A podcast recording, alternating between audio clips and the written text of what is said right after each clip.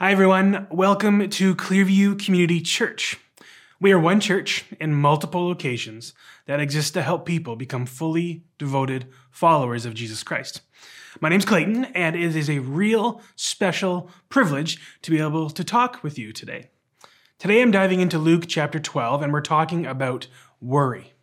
Now, it's pretty interesting. We all worry. It seems like a basic human experience, but today I want to show you and I want to remind myself I don't need to worry.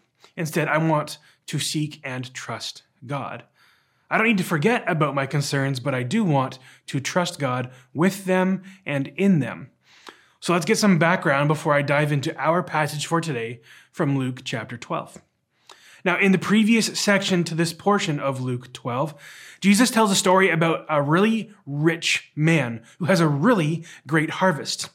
His storage barns for all of his grain is already full, so he decides that the best option is to tear down the existing barns, build bigger ones to store his incredible wealth of produce.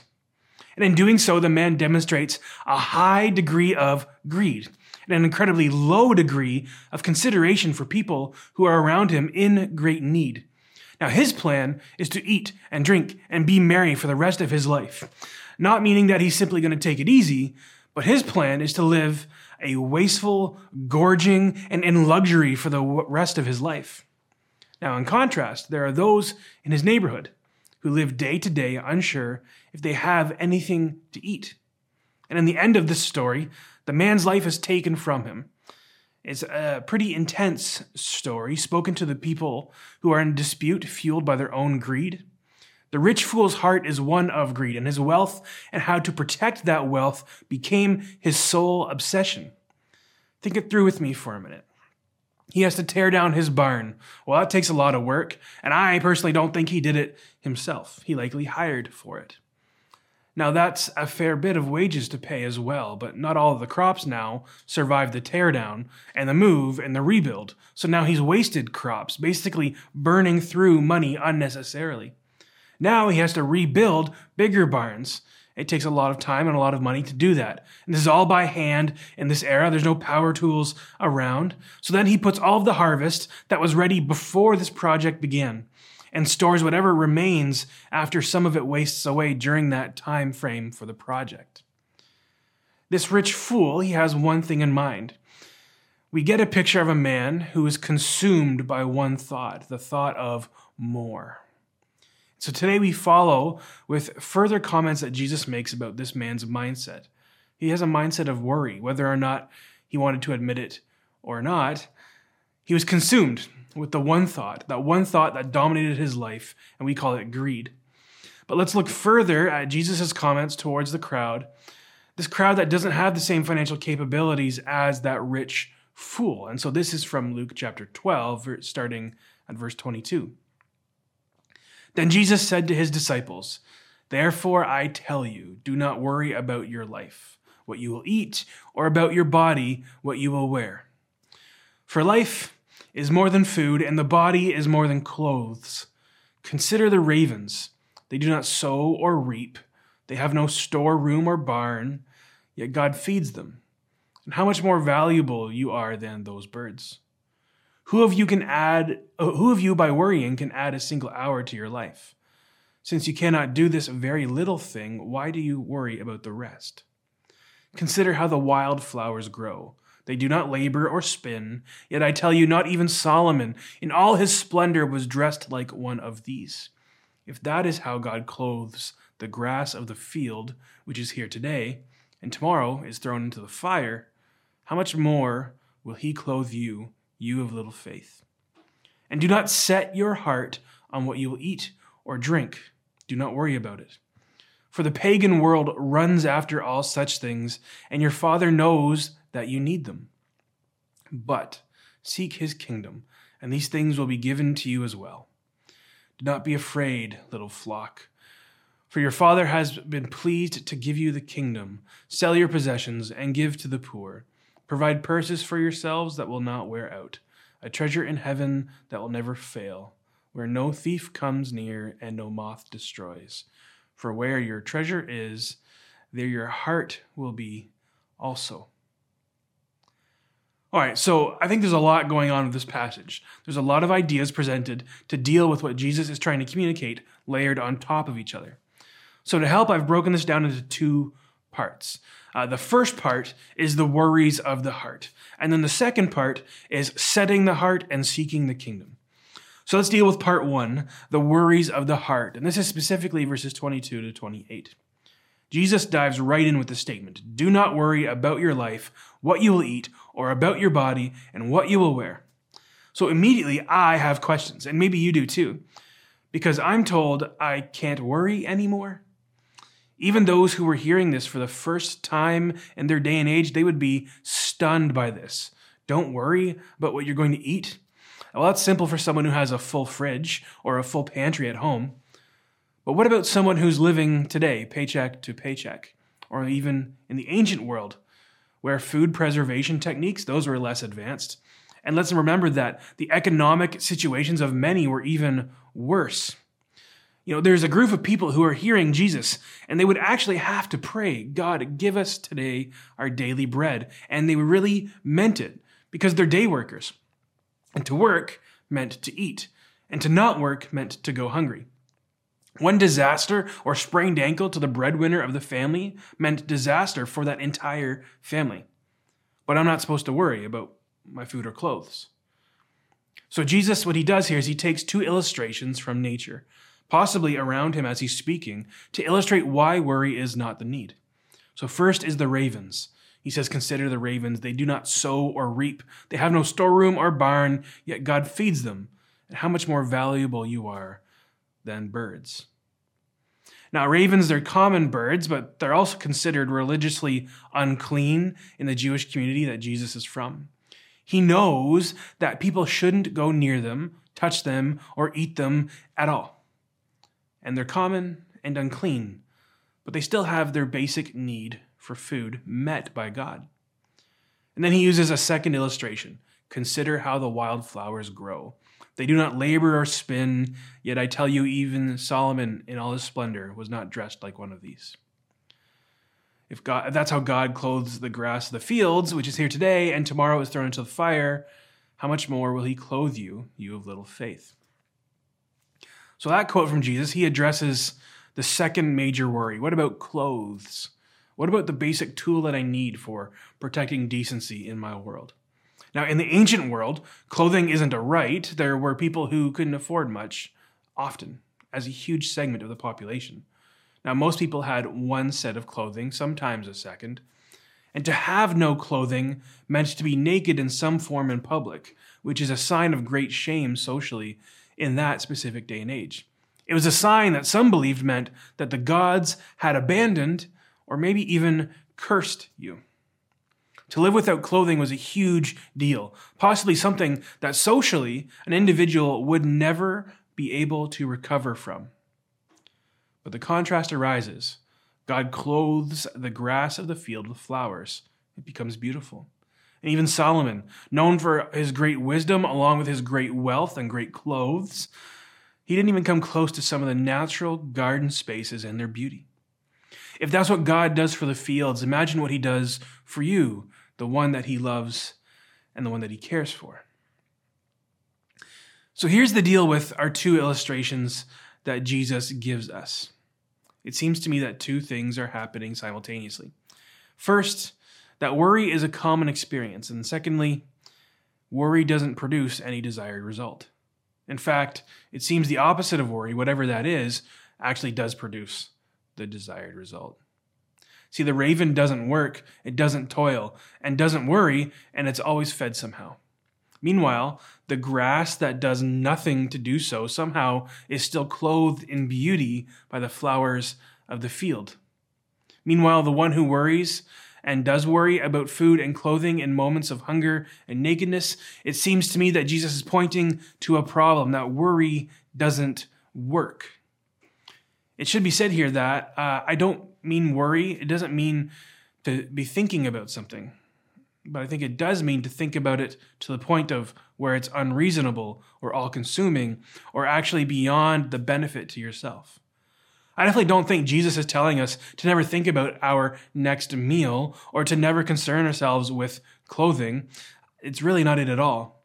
Instead, I think what we're given is a glimpse into the heart.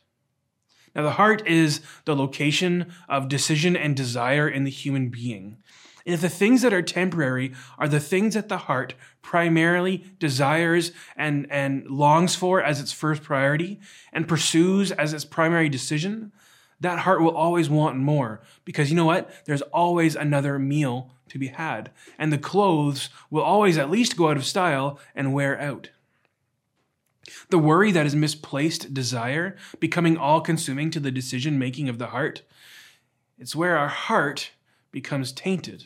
That decision and desire becomes tainted by the temporary needs of this world, and it can't be seen anywhere beyond it. And this leads me to the second portion of this text set your heart and seek the kingdom. This is verses 29 to 34. Now, Jesus says this really important few sentences in the middle here. He says, Do not set your heart on what you will eat or drink. Do not worry about it, for the pagan world runs after all such things and your Father knows that you need them. But seek his kingdom, and these things will be given to you as well. So, two directives are given here set your heart and seek his kingdom. These two keys are the key to living a life where worry doesn't dominate your heart. The phrase, do not set your heart on what you will eat or drink, it can also be translated, do not seek what you will eat or drink. Again, I don't think Jesus is brainless, telling us to brainlessly never think about food or clothing, but he's telling us not to worry. The all consuming thought, the overthinking that becomes our only process and factor in decision and desire in our hearts, that's what we're moving against. And so Jesus says, do not seek that, instead, seek his kingdom. What it is, is a realigning of priorities. It's a move from the temporary to the eternal. It's a move from the present one moment to the future many more. When we're taught to pray, we don't say, Give me tons of food. Instead, we're taught to pray, Give us today our daily bread, and your kingdom come, and your will be done here on earth as it is in heaven. So, this passage, it may not just be a passage about worry or anxiety, although I think it is helpful for those of us that worry lots. It may have more to do with our priorities than we give it credit for. So let's cover that again. Our heart is the location of decision and desire. And worry is that all consuming thought process that drastically affects our decisions and our desires. And when worry runs our life, the kingdom of God does not. So, do you see now the problem of worry? It doesn't pay off. Worry definitely doesn't advocate for you. Worry does not solve the problem. I think it may cause it. There's a lot to worry about in this world. But the problem is that when we worry, it's never satisfied. And if it is, it will only be temporarily so. If you're worried about food, then get a meal, and then hunger will come again. If you're worried about a staff meeting, there will be another one in about a week or so. If you're worried about a vehicle breaking down, I can guarantee that the next one will break down again and again and again. If you're worried about your children, there will be another worry for your child because they will become a teenager, and then they will become a young adult, and then they will become a young professional, and then they will possibly have kids of their own, and now you get to worry for your grandchildren. If you let it, worry will consume your heart. It will take over your decisions and desires. But instead, if you set your heart and you seek the kingdom of God first, you will often find that your needs are met. What would it look like if your worries were turned into moments of surrender? What would it look like for those moments of worry to say, God, I see this problem, and I know that you see this problem, and I'm going to trust you with this. I will do what I can do, and I will seek your kingdom first in this. I think you would find that your experience would be vastly different than if you spent the next 30 minutes to an hour thinking of the multitude of possible ways that this one scenario can go crazily wrong. Our hearts are the location of decision and desire in our lives. And this section of Scripture shows me two options of how we can operate. One, we fill that location of decision and desire, and we fill it with worry, and we allow those worries to direct our lives. Or, option two, we can seek the kingdom first, and our decisions and desires change not to our own, but representative of the values of the kingdom of God that the followers of Jesus claim an allegiance to. And this is where I think Jesus gets to the heart of the matter, where you place your heart. Where do you place your heart? Is it the worries of the world or the kingdom of God? What is the first priority of your heart? Is it the stuff like that rich fool previously? Or is it the kingdom that Jesus brings? So, a few months ago, I was in one of what I would call the more stressful seasons of my adult life. I was finishing a few major projects at work, a few major personal projects. Our house was under renovation, major renovation. Our vehicle was involved in an accident, and I, with Amy Lynn, my wife, was making a transition from one church to another. And so, for the first time in my life, I actually had trouble sleeping. Now, for some of you, I know that's a day to day experience, but I am blessed with the superpower of closing my eyes and falling asleep within 60 seconds. I tell you, it's brilliant. But for a season, it wasn't happening. My mind would remember all the things that had to be done, big and small, and then it would remember the conversations that I needed to have and practice the conversations in my mind. And the potential of every problem to get solved or to get worse would rack through my brain. But I tell you the truth, the things that worried me, when I took my desired outcome away and I placed the kingdom of God as the key desire of my heart in those situations. I was a witness to God, working and moving in incredible ways.